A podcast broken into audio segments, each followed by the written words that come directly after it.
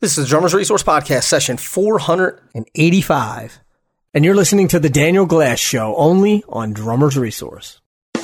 This is it, right here. Uh huh. Then you gotta add some with the little tricks. Ah, ah, you'll be swinging. Uh huh. Right. It's the Daniel Glass Show on Drummers Resource, offering a deeper look into Daniel's unique take on music, drumming, and life philosophy, motivation, musical deconstructions, and conversations with influential voices in the music industry.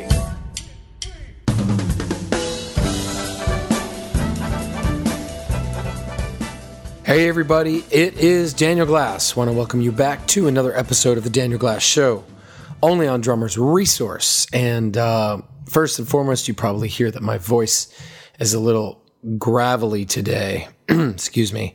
I uh, for some reason, just completely lost my voice this last weekend. I was on the road with the Countess Luann. We were up at the Foxwoods Casino in uh, Mashantucket, Connecticut. And I was sitting in my room, had a couple Skype lessons, and then a couple meetings. And before you know it, I had no voice. Weirdest thing ever. Um, then, of course, I proceeded to screw it all up by um, having a couple drinks with my bandmates in the bar and trying to talk over extremely loud music. So then I really lost it and I'm trying to get it back. Anyway, forgive me if I sound uh, a little rough and gruff. That is where I'm at today.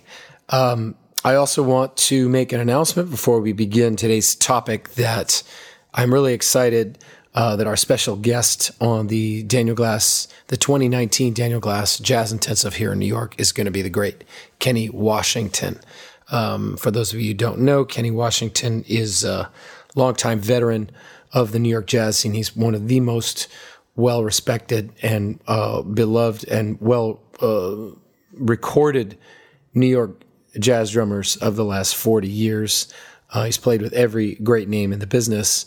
Um, he also teaches at Juilliard and um, I believe uh, a couple of other schools around the New York area, but Juilliard does not get any heavy hitting, harder hitting than that. Um, Kenny's a monster drummer, monster educator, and he is going to be joining us at the Daniel Glass Jazz Intensive this year. And I think he's going to be doing something about brushes. So I'm very excited to have him. It's really an honor to have one of the top jazz drummers in New York and educators be with us. Uh, I believe that the date, the last date for early bird signups is May 7th. Um, we're just a couple of days before the beginning of May at the time of this recording of 2019. And um, so I really hope you can join us. Go to the um, clinics slash intensive tab on my website, danielglass.com, and um, punch that in, and you'll get all the information. All right, so without further ado, I want to jump into today's topic. Today's topic is um, I'm calling this uh, drummers as actors. And you might wonder sort of what I'm talking about here. Um, I want to start, as I often do, by telling a story, uh, perhaps that led me to uh, this particular topic. Uh, and this story goes back quite a number of years um, to my time in Los Angeles. After the 90s, uh, when I was working exclusively pretty much with Royal Crown Revue for about seven years, that was my one and only gig. You know, we had our whole um, swing resurgence that we were a part of in the 90s. Um, that kind of fell out of favor and then 9-11 hit. And so in the sort of the first decade of the 2000s 2002 about 2010 i was doing much more freelancing in la uh, before i moved here to new york in 2010 and i was certainly still working with royal crown but not on a full-time basis. And i was doing jazz and swing gigs but lots of other kinds of gigs as well. And one of the you know, obviously I wanted to get into the circuit of uh, very high end kind of wedding and corporate bands. And at least in LA and certainly here in New York, there are agencies that specialize in this kind of work. I had been introduced to um, a terrific drummer named Russ McKinnon. Uh, Russ was a member of Tower of Power for a bunch of years in the early 90s. And uh, he played with Barry Manilow for a lot of years and just is a tremendous player and uh, great educator. And Russ was doing a lot of gigs with one of these top West Coast. Uh, we call them casuals out on the West Coast, even though there's nothing casual about them. Uh, they're they're you know gigs you usually end up wearing a tuxedo on. But uh, on the West Coast, they're called casuals. Interestingly, on the East Coast, they're called club dates, even though they usually don't take place at clubs in the sense of clubs that we know them. But that, that term comes from country clubs. So um, whether you call them casual or club dates, they're neither casual nor do they happen at clubs unless they're country clubs. But we typically, those are how we refer to uh, corporate gigs, weddings, bar mitzvahs, those type of, of gigs. So I wanted to get in on some of this work. And Russ said, well, why don't you come out? Uh, we'll be doing one of these events at uh, some fancy conference center or something somewhere. And um, it's cool if you come and hang. You can get to know the band. I think the bass player was Bruce Hornsby's bass player. You know, these guys are all top LA yo cats, as we call them. Um, and I remember I sat in during sort of the cocktail hour, so it was kind of mellower music, and he let me sit in and he gave me some feedback. And he said, "Yeah, I mean, uh, your playing is great, but um, one thing I notice is that you know each tune that you played, it really needs to actually sound like that actual song. And most of these tunes, I was familiar with them. Um, there was one uh, tune, Norah Jones uh, was her big hit, "Don't Know Why." Um, you probably remember that. She was a huge phenomenon in the, I think, late 90s and early 2000s. And so that song was a popular song that people would play on these kind of corporate dates. And he said, Yeah, that what you were doing was cool, but it wasn't what was on the record. So, you know, he said, You, you got to play it exactly like it is on the record. And the more I thought about this, and the more, you know, when I talk to my students uh, about this topic, um, because obviously many drummers play in bands that are covers bands, and whether it's a blues band or a classic rock band, or maybe a you know 50s rock band, or maybe you play like 90s stuff, or maybe you're in a tribute band where you're playing the music of Led Zeppelin or the music of the Eagles or the music of you know whoever. Uh, in all these cases, the audience is coming to these gigs because they have an affinity for that band or for those songs. And their affinity is that these songs, you know, are often songs you hear on the radio all the time, songs that were very popular at one point. Now they're played as either oldies or as, you know, classic hits, to so to speak. Um, and there's always a canon of those songs that we have to learn as musicians. And so the audience wants to be they they have a special feeling for that song. Um, you know, let's just take Bob Seger's old time rock and roll, right? Well, I grew up with that song, and that song brings back certain memories for me. It's not really my favorite song. Uh, to be quite honest, I'm pretty sick of hearing it. Never really liked it that much, but I'm just using it as an example.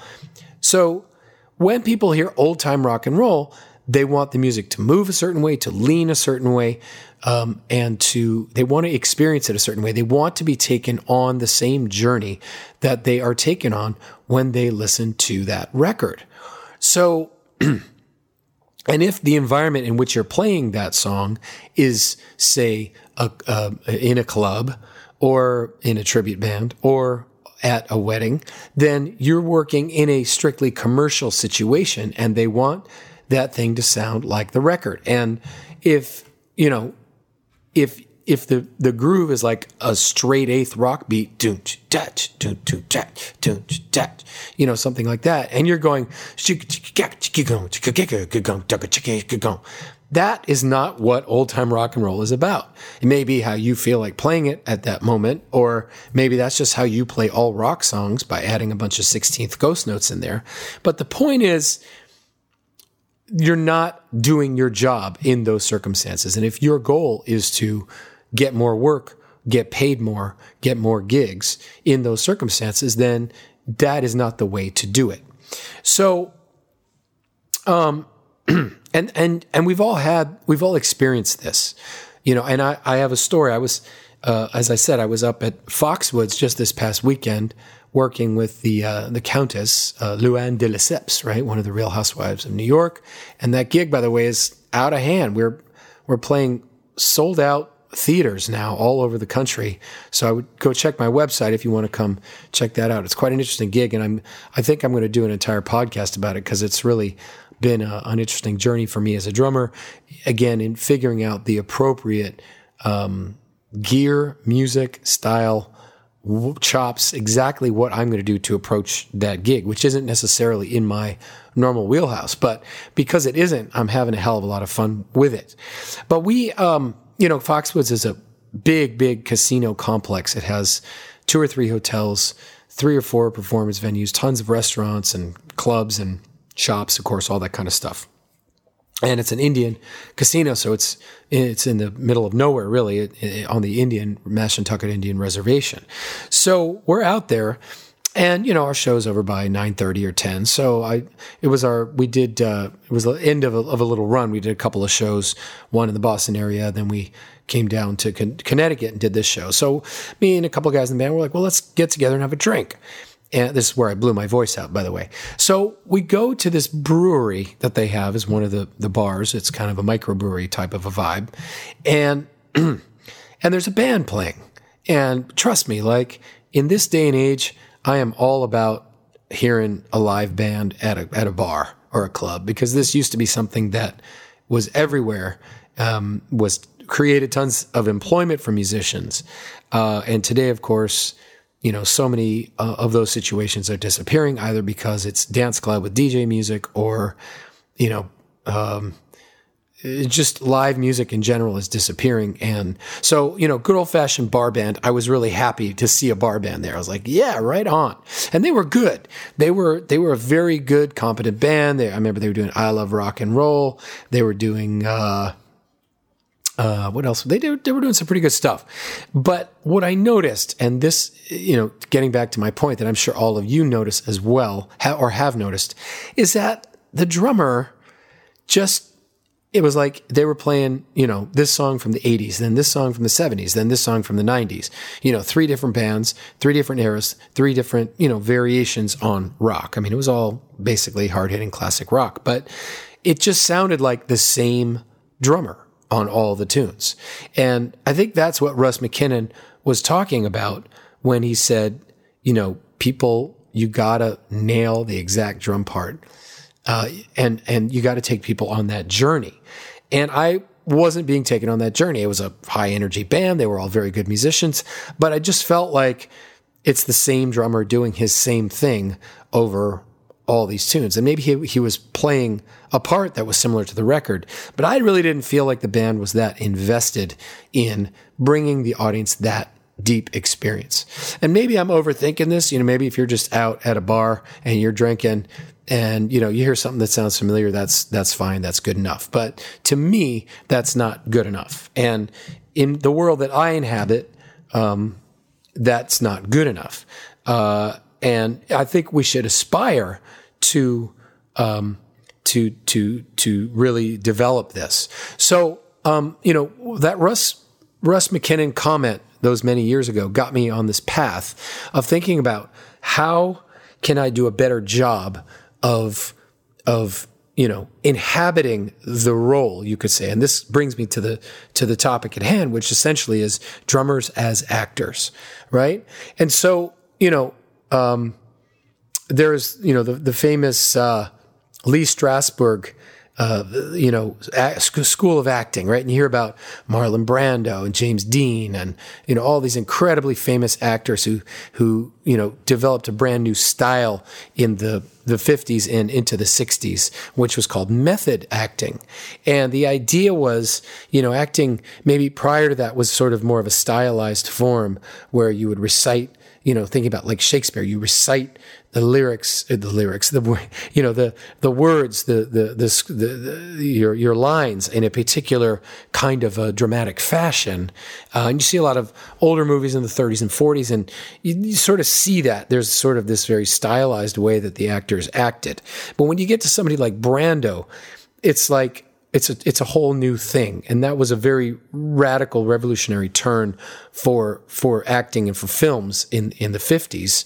Uh, that really made things much more realistic and hard hitting. And I'm, I'm not sure exactly what they mean by method acting, but the idea is that you become that person. You really dig deep into your emotions and you, you inhabit that role. And so much so that people like Brando would just get into character and they would not get out of character. They would literally live life like that person and that's you know what we call method acting that it's like it's you know you really try to understand uh, their emotional experiences and how what would they do in this situation and you you try to become them and i think one of the most famous modern day method actors is daniel day lewis who you know of course he played lincoln uh, in, a, in one of his more recent films and apparently he would just become lincoln and no one on the set would ever see him be anything but Lincoln. And he wouldn't talk to anybody. He would he would just stay in character the whole time and try to live his life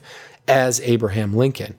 You know which I think that's pretty cool and it's dedicated. You have to uh, you know you're taking on a role the most famous one of the most famous U.S. presidents ever, one of the most storied and and imitated in in movies and and and in the theater. So you you've got to you know you got to really bring it, and of course that's what Daniel Day Lewis is famous for. So you know, as drummers, let, let's look at this subject a little more deeply, and just to get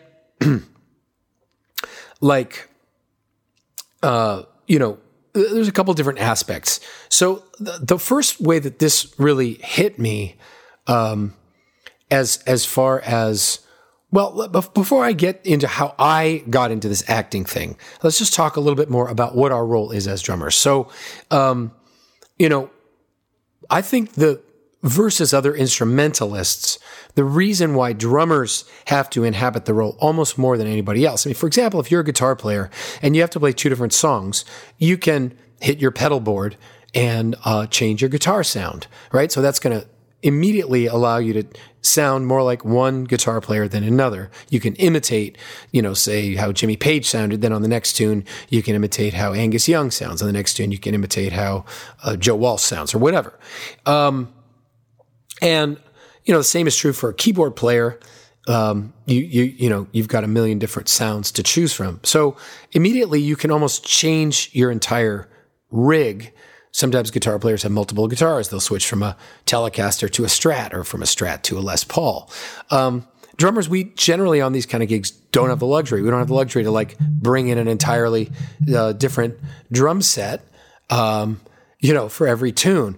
Oh, well, you know, Bonham played this kind of a 1960s and 70s Ludwig kit. So for the Led Zeppelin tune, I'm going to bring in this.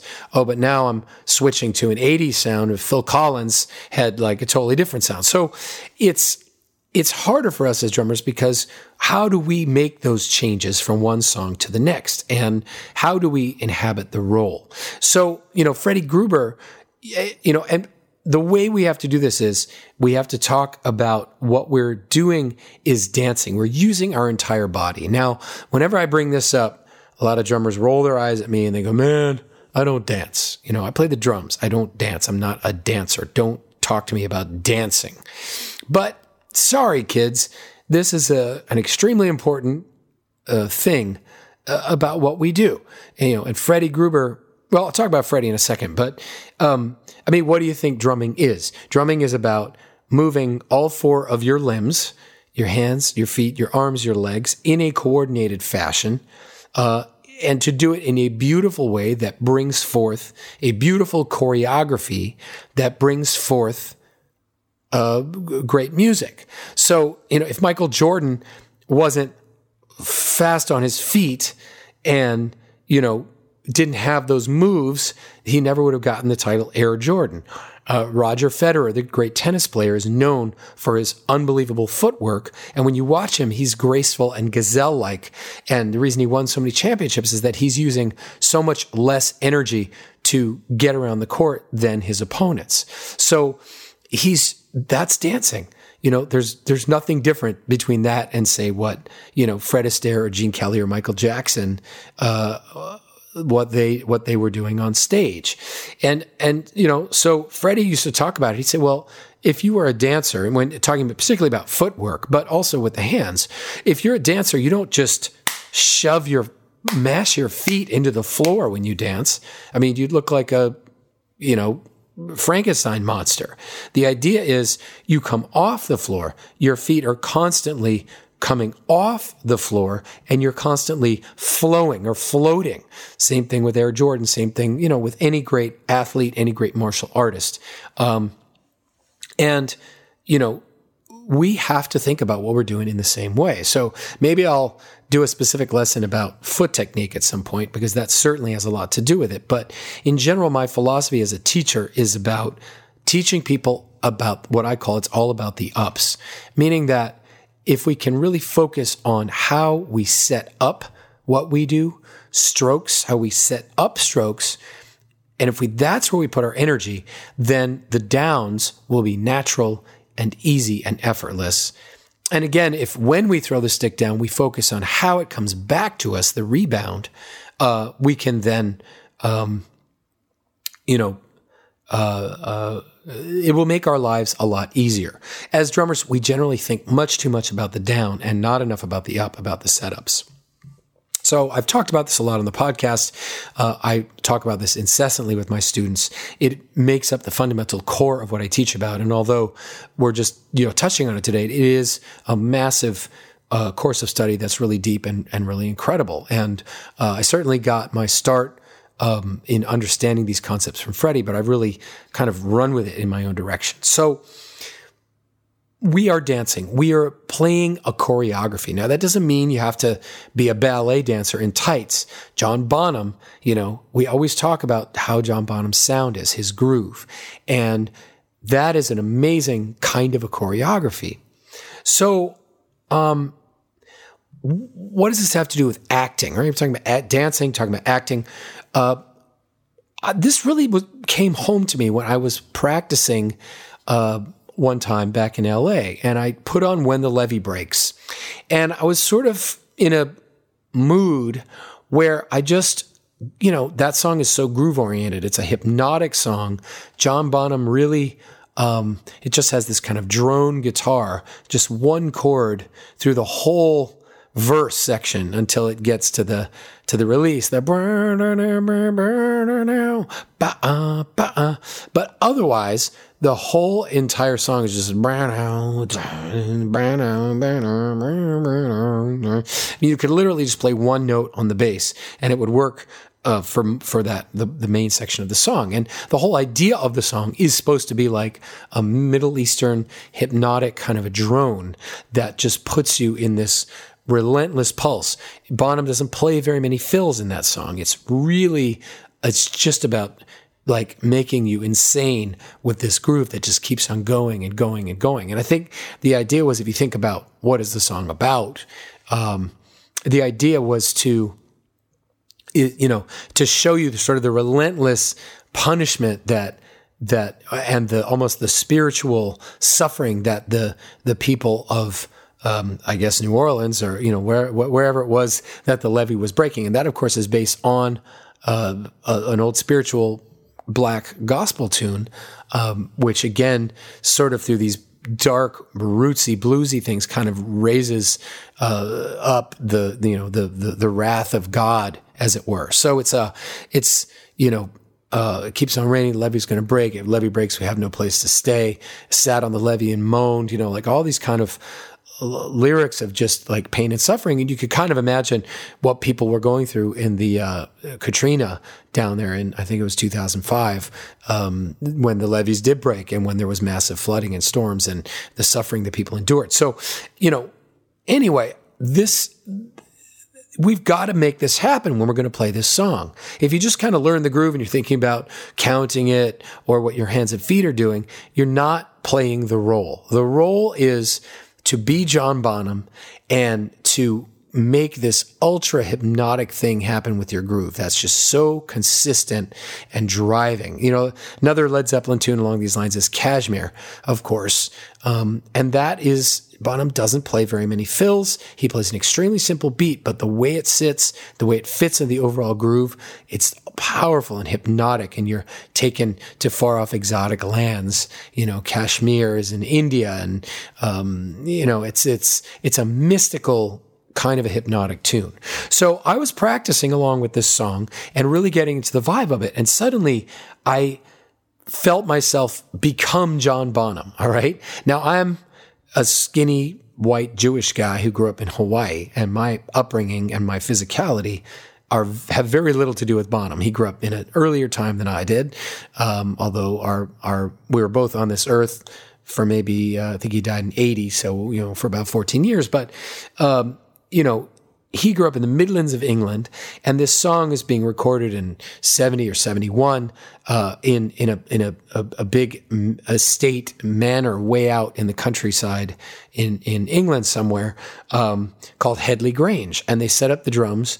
Uh, I mean, this is a very it's a famous. I talk about it in my John Bonham uh, podcast that I did, um, but you get the sense of enormity he is an enormous man with long hair and a beard, and he hit the drums, you know, with great power and authority. And you just have this Paul Bunyan like feeling.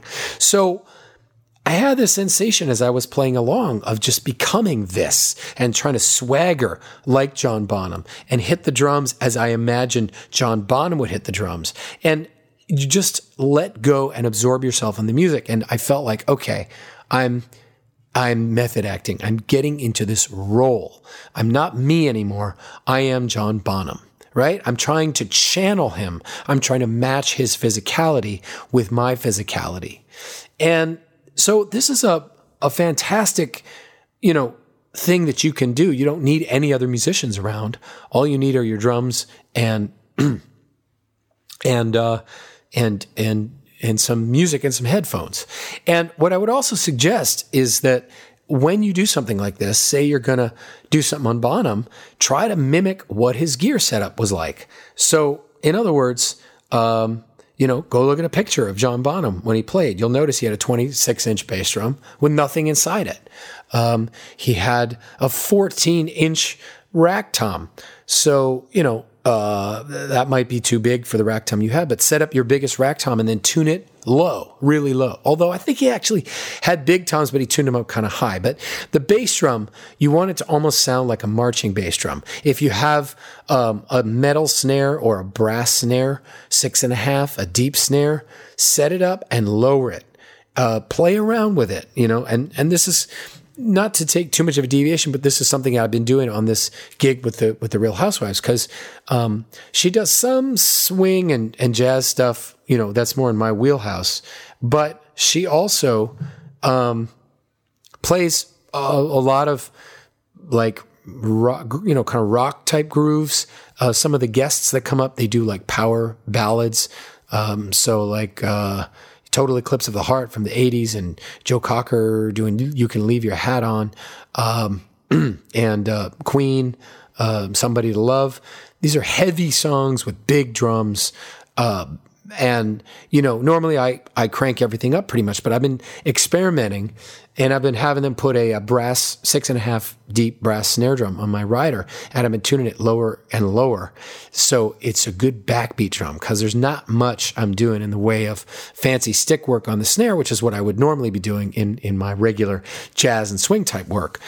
So your gear can help you in your quest to channel a role, to method act a particular drummer, right? It's as if like, you know, if you're if you're an actor, you you put on the costume, you put on the makeup, uh, and you spend time in the you know in the the physical manifestations of that character you're playing. So this is these are ways that we can make the acting experience be better. You know, John Bonham used heavy cymbals, put up some heavy cymbals, heavy hi hats, hit them hard, feel the power. You know, even if you're a small person, it doesn't matter. You can still play a role. There's nothing wrong with that, and there's no reason why you can't do it.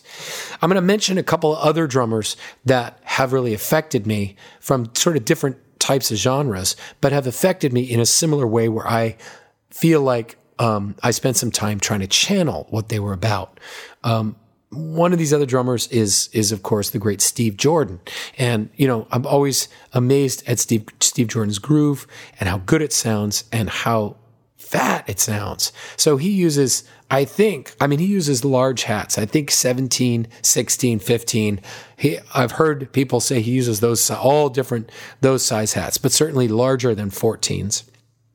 Um, he also sets up his drums very much like vintage drums, meaning they're very little muffling, fairly wide open, uh, all felt beater. Um, probably uses heads that are similar to calf. Um, I use the Aquarian Modern Vintage heads. I love them. Every time I turn a friend onto those, they they completely freak out.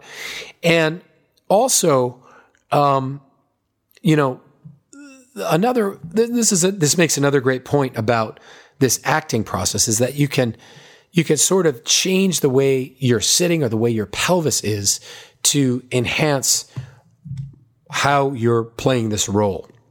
So I remember again going back to my lessons with Freddie Gruber, and he would tell me, man, like check out your pelvis. You know, if you if you're playing like a heavy kind of a funk groove or rock groove that needs to feel heavier, drop into your pelvis a little more. Let your pelvis just roll back just an inch and drop down into it. And that will help you to drop into the groove that you're playing. And I kind of thought, really? You know, and he was saying, if you want to say you're playing a shuffle and it's a real up, light, ding, ding, ding, ding, get up, come up on the pelvis, bring the whole upper body so that you're up over that cymbal and you will feel like you're skipping on top of it. You know, and at the time I was sort of like, come on, man, this isn't, this, this doesn't happen. You can't do this. Well, guess what? Lo and behold, it works great. So I work with my students on pelvic work and pelvic positioning as we go through, um, you know, our studies because it's amazing when you get access to your pelvis, which is a really a movable joint in a way. It's a movable part of your body that really, when you get in touch with it, you can change the physicality of your playing. So I remember watching, going back to Steve Jordan, I remember watching his DVD, uh, which is one of my all-time favorite instructional uh, DVDs, by the way. It's called "The Groove Is Here."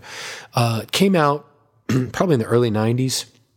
It's really it's produced by a Japanese company. It's super kind of just basic. There's no, you know, it's not like some of these more modern things with you know graphics and little digital sounds and fancy you know he's playing on the streets of bangkok and now he's playing in new york city and you know uh, thinking of the jojo jojo mayer dvds which are of course very uh, high production value, but uh, or Todd Sucherman's DVDs where he's like in a beautiful house overlooking the Colorado River playing. But Steve Jordan is just like, yeah, here's the groove I played on this song, and then he just plays it. But the drums sound amazing, and then there's some some tunes of him jamming with Danny Kortchmar, legendary guitar player. The two of them play this shuffle that's like good, good, good, and it's just two guys, no bass player. Oh, maybe there's an organ player. Uh, there's no bass player though. It's bad. It's so ridiculous. So I love this DVD. It's really lo-fi, but it sounds great. And it's just simple, you know, it's clear and simple like Steve Jordan's grooves. It's, it's, it's about, you know, the simplicity. So I spent a lot of time with that DVD. I liked the way he moved. The way he dances is really beautiful. And I started to kind of, feel myself do that. And he plays traditional grip. So when I'm playing funky music, generally like, don't catch, don't go catch, you know, sort of slower, but maybe a little faster, boom, back, boom, boom, back. I try to become Steve Jordan. I drop in to my pelvis a little more. I let my arms be a little more droppy, feel them as dead weight, and I focus on how I'm lifting them and just let them drop in, the leg drop in. And, you know, again, I teach a lot about this I, because a lot of people talk about groove and feel and the pocket, but they don't really ever explain physically what the hell you're supposed to do either in your hands or your body to get that. And that's all what I teach about. What I teach about is movement, motion, balance, setup, how history designed, you know, uh, the, the pulse and the way our bodies move, should move to create that pulse that is our historical precedent in a way. So I'm really into this. And I think this idea of acting, you know, playing a role really comes into it. Um, so that's the Steve Jordan vibe. Now, exactly on the opposite end of that spectrum is the Brian Blade vibe. And for those of you who may not know, Brian Blade is I would say, one of the premier jazz drummers of the last uh, 15, 20 years. Um, he's he's played quite a bit of pop, but he's known mainly as a jazz drummer. He's also he's from New Orleans, um, and is is incredible. He he does a lot of stuff with Daniel Lanois, who is a rock producer but very eclectic, and he uses Brian on all his recordings. Uh, but he's also worked with Wayne Shorter and Chick Corea and uh, his own bands. And um, I saw him with Billy Childs several times, the great LA piano player and composer. Um, and what's interesting is that Brian Blade has a very different. Uh, physicality. He his role, you know, his his character that he inhabits is is is like a gazelle. It's light. It bounds across the you know the musical the musical African veldt, as it were, um, and he his movements are very unorthodox.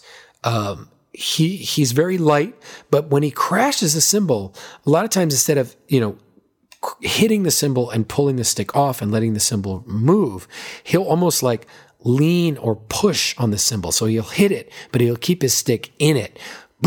So he gets the crash sound, but it doesn't overwhelm the whole situation. And, you know, he's uh, all over his, his hi hat. Um, uh, doing all kinds of interesting ways that he holds his sticks. He switches between traditional and matched a lot. And then one thing that he does, which I, I've really never seen another drummer do the way he does it, he takes his feet off the pedals all the time. He'll be playing and he'll just pick up the bass drum foot and just be like, ah, you know, when he's in the throes of it. And he just holds his leg up or he'll put his, his bass drum foot behind him on the floor and keep playing, or he'll put his hi hat foot behind him on the floor and just keeps on moving. And you know, the guy has a very unique style. He's truly one of my all time favorite drummers. If you, um, he played a lot with Josh Redman as well. Uh, just Google him. Uh, you'll, you know, you'll see, punch him in, Brian Blade into YouTube. You'll see him doing his thing. And uh, so I've seen him play up close in jazz clubs a variety of times. And uh, what inspires me about him is that if I'm playing jazz, you know, as we all know, jazz is, is, can be much more difficult, uh, than other styles because it requires the drummer to constantly be improvising, constantly trying to come up with new and fresh ideas and new and fresh ways of interacting with the other musicians. So, whereas rock tends to be pattern oriented and you dig into your groove and really lay into it and stick to it, jazz is kind of the opposite, that you're expected to um, be free.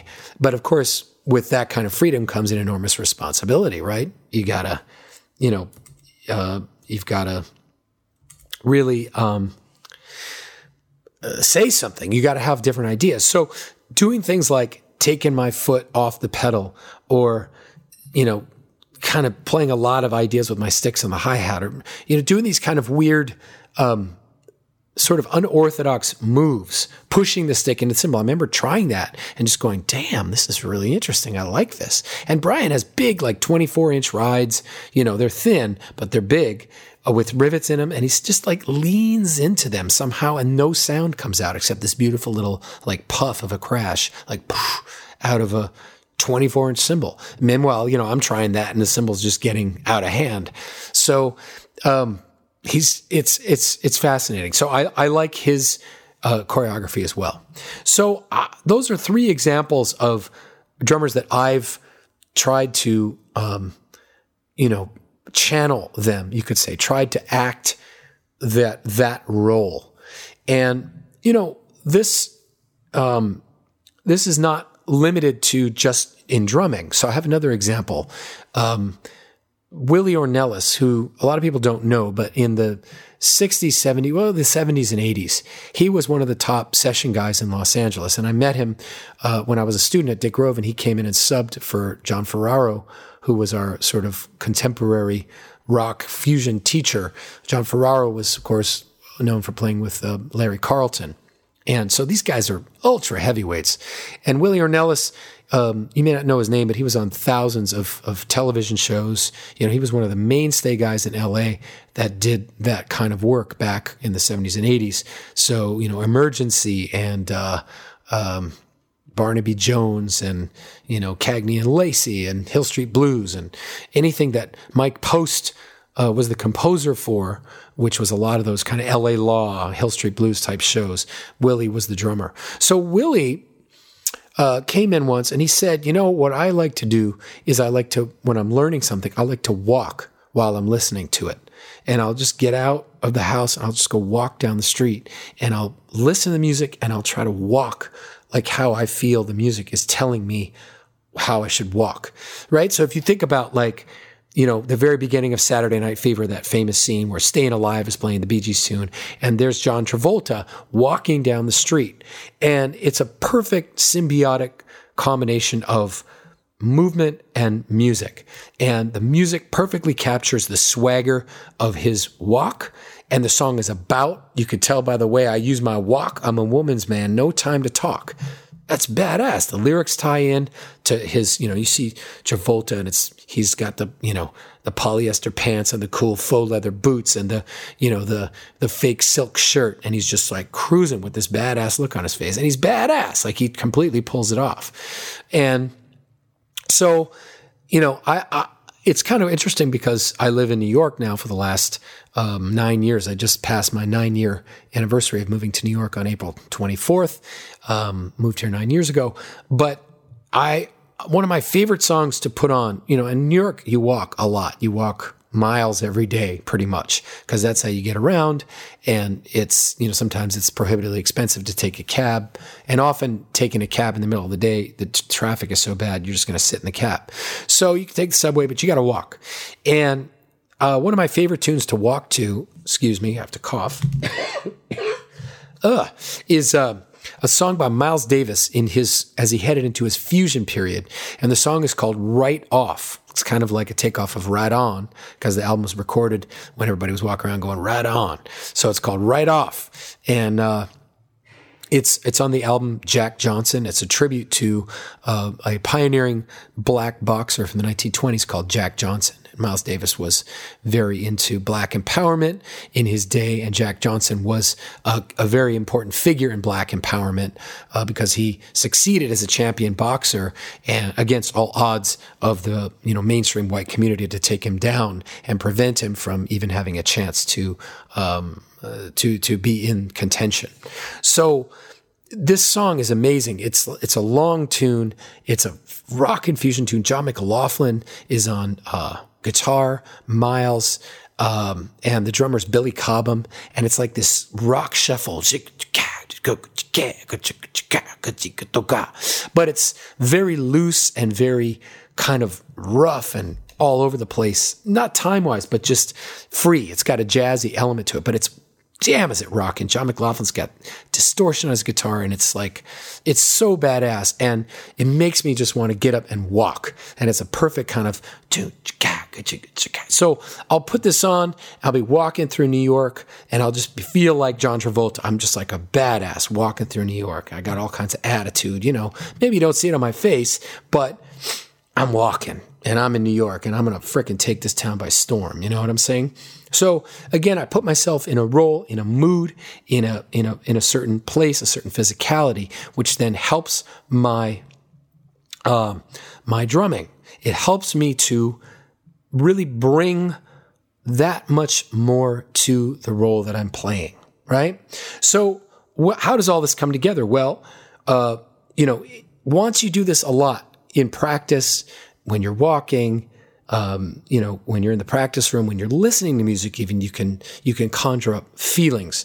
Uh, most of us do already. Music makes us feel certain ways, but you can bring that, try to bring that into your physicality and become an actor. You know, and it's a little might be, make you a little self conscious at first. You might feel a little weird doing it, but you got to do it. You got to be brave. You got to be bold. You have to take that leap because that's what actors do, and that's what great drummers do.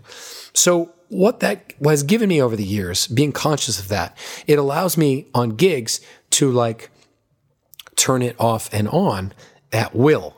And I may not even be consciously aware of who I'm channeling, but say, um, you know, this gig I do on on uh, every Monday night at Birdland is a a quote unquote open mic. And I've talked about it. I did a whole podcast about my experience there, but it's a very intense gig. Basically, we play for three hours without a break or maybe one or two songs off. It's a quote unquote open mic night, but it's not your, you know, your mom's open mic at the coffee house with the 12 year old on their guitar. Uh, it's, it's the best Broadway singers. Uh, it's the best cabaret performers. It's rock stars, pop stars, um, legendary actors, people like Barry Manilow, Liza Minnelli, uh, Chita Rivera, uh, Michael Feinstein, uh, John Pizzarelli, Dave Koz. Um, uh, uh, we've had Art Garfunkel, Kenny Loggins, uh, Nona Hendryx, who was in the band LaBelle. They did the that Patti LaBelle, the you know song of Lady Marmalade. You know, heavy, heavy, heavy people um, from every kind of corner of the entertainment business. Bette Midler's been in, um, uh, you know, and so we never know what's coming because it's completely impromptu, and we never know what style we're going to do. We've done country, jazz, pop, um, a lot of Sara Bareilles tunes, a lot of um, you know, and then a lot of standards and show tunes, of course, because uh, that's the staple of Broadway. But um, every week we got to bring it because uh, not only are my fellow musicians in the house band badasses, our piano player Billy Stritch was Liza Minnelli's musical director for 25 years. He worked with Tony Bennett. He's worked with a lot of the biggest names in the business. So I got to make sure that I'm up to his standard and also following his musical direction because a lot of these tunes, there's no chart for me. There's no, um, you know, there's no, uh, uh, we don't know what the arrangement's to be. We're making it up on the spot. But what we do and what we do so well, and I've been doing that gig now for more than eight years, we are, we inhabit the role.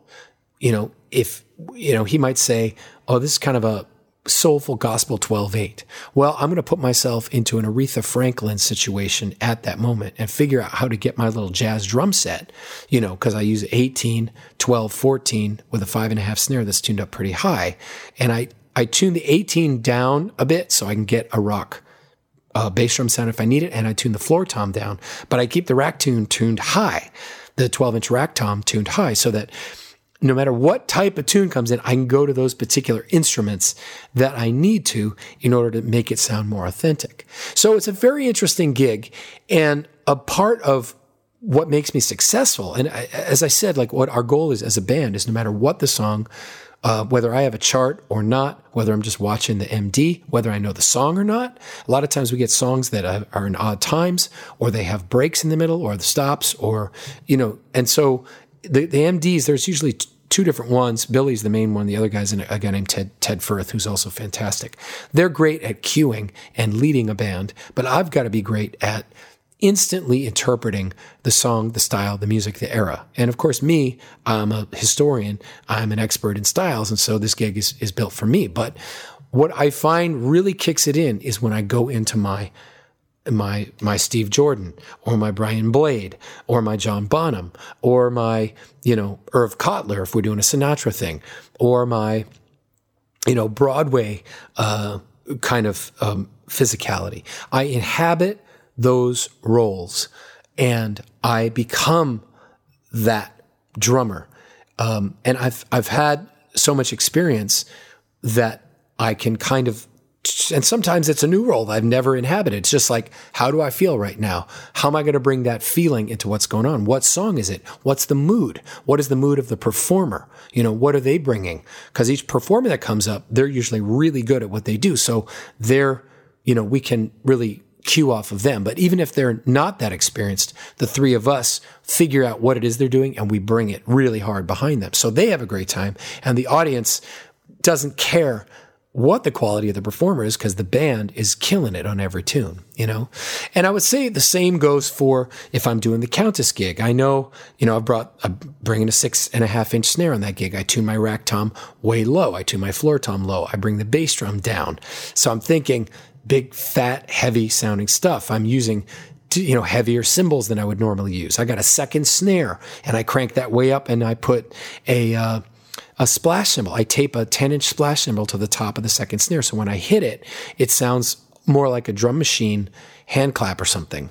And I'm having a lot of fun with this, but it takes a while to kind of integrate it all into what's happening in, in that particular show. So um, I'm going to leave it here, but I just um, hope that this this topic has been, um, you know, has been of interest to you guys, that um, you, you've taken something away from this. It's a lot to think about, and it really has nothing to do with the physics, the physic, you know, what we're physically doing when we drum. It's more our approach, our attitude, and what we bring to the overall picture. So I hope you will. Uh, you will uh, send me some feedback. Please let me know what you think of these podcasts. If you have topics that you want me to go over, I will. I have sort of a list of uh, drummers that you guys want me to do a deep dive into, which which I will be getting to that, and a couple of other topics. Um, and uh, uh, please do uh, be in touch. You can follow me on Facebook, Daniel Glass, drummer, author, educator. I'm on Instagram, uh, Daniel Glass 66. No, no, I'm sorry, Daniel Glass Drums. I've been posting a lot more on Instagram lately. And of course, if you're enjoying this podcast, please go to uh, the uh, to uh, Apple I- iTunes uh, and uh, give us a rating for the Drummers Resource podcast. So thanks for listening and uh, keep swinging, baby. We'll see you next time on the Daniel Glass Show, only on Drummers Resource.